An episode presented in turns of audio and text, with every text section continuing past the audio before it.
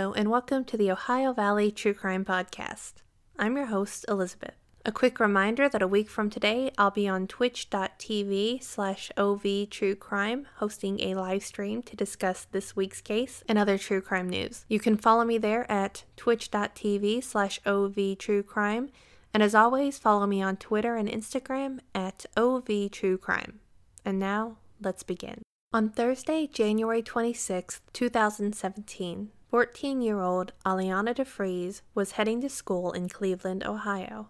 That morning, she did her usual routine of boarding an RTA bus on 93rd and Kinsman. It's something she had done many times before without any incident. In the video footage from the bus that morning, you see that Alianna is talking and smiling as she departed the bus at the next bus stop around 6:50 a.m. What she couldn't have known is that as soon as she departed the bus, a sexual predator had begun to stalk her. 45 year old Christopher Whitaker, a convicted sexual offender who already had battery and sexual assault on his record, was watching Alianna that day. He had been walking up and down the street for three hours already, and as soon as he saw Alianna, he knew what he was going to do. Although later there would be excuses and attempts to gain sympathy for his actions at trial, Whitaker had decided to rape the young girl. After following behind Alianna on the sidewalk for a few minutes, Whitaker made his move. And the terrifying thing is that he didn't make his move in a dark alley. He didn't even wait until no one was around. In broad daylight and in front of witnesses, Whitaker walked up to Alianna, threw his arm over her shoulder to control her, and guided her away. Later, witnesses would come forward saying that they had seen Whitaker approach and lead the girl away but they hadn't called police because they assumed that the two of them must have known each other since Alianna didn't scream or cry for help or struggle. It would be easy to second guess the 14 year old's actions that day, to wonder why she didn't fight or scream. But I think to do so would be a disservice to her. While we teach children about stranger danger, in the moment we can never really know what our children will do. We also don't know what Whitaker could have said to her or if he already had a weapon and threatened her to make her go quietly. While all of this was happening, Alianna's family had no idea that something was wrong. You see, in her school system, there was nothing in place to alert parents when a child didn't make it to school. So Alianna's absence wasn't even reported to anyone. It wasn't until that afternoon, when Alianna didn't come home, that her family realized something was wrong. But by then, it was already too late to save her. Police were informed that she was missing, and a search began. It took days, but finally on January 29, 2017, just a quarter mile from the bus stop, Alianna's body was discovered in an abandoned home on Fuller Avenue. It was apparent right away that something terrible had happened to her. Her body was so brutalized that it took dental records to identify her. During the trial, it would be revealed that not only had Whitaker raped Alianna, he had also tortured her. After finding her body, police followed bloody footprints into another room, where they found a table with a screwdriver, a drill, box cutter, and other tools they believe Whitaker used. But the police didn't have an immediate suspect. The area where Alianna's body was discovered had been dangerous for a long time, and there were almost too many suspects and possibilities to count. In the area, there were around 100 registered sex offenders. Multiple women had been murdered over a two year period, and people were wondering if there was a serial killer. At the time of Alianna's murder, the other cases were as follows Jasmine Trotter and Ashley Laziski were killed March 22nd and May 28th of 2013. Christine Malone was found dead on March 23rd of 2013, and a fourth woman was found dead on December 17th, 2012.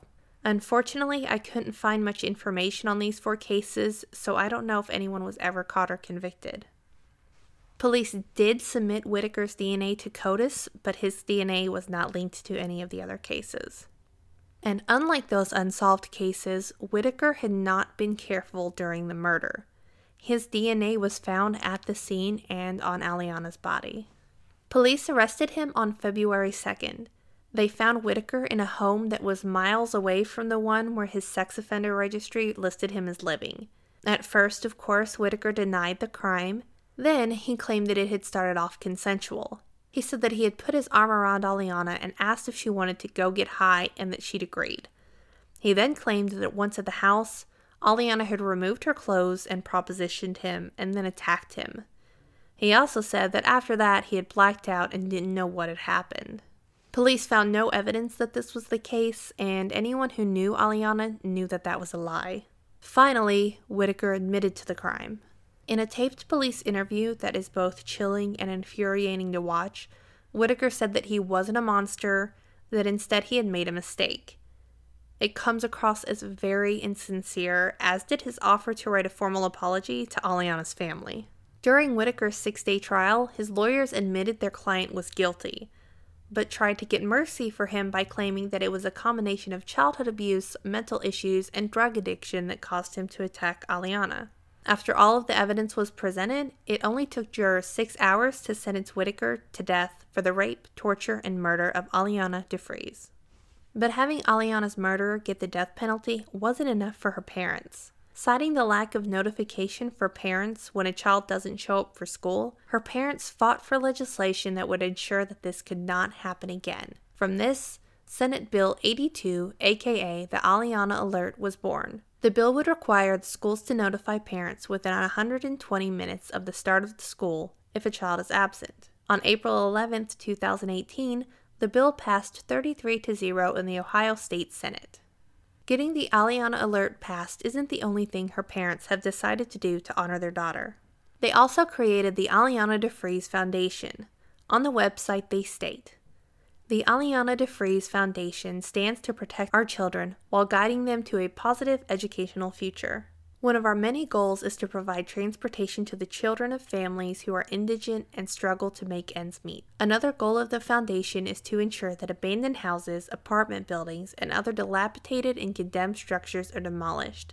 These structures are being utilized to commit heinous crimes and serve as nests for numerous illegal activities. For more information on the foundation, you can visit the AliannaDeFreezeFoundation.com.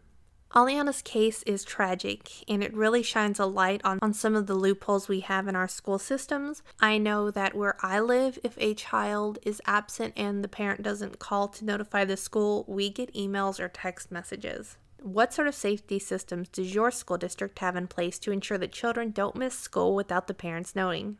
Let me know on Twitter or Instagram, or if you like, you can join a live discussion I'll be hosting on Twitch next Monday at twitch.tv slash ov true crime. Thank you for joining me for this week's case, and I will see you next time.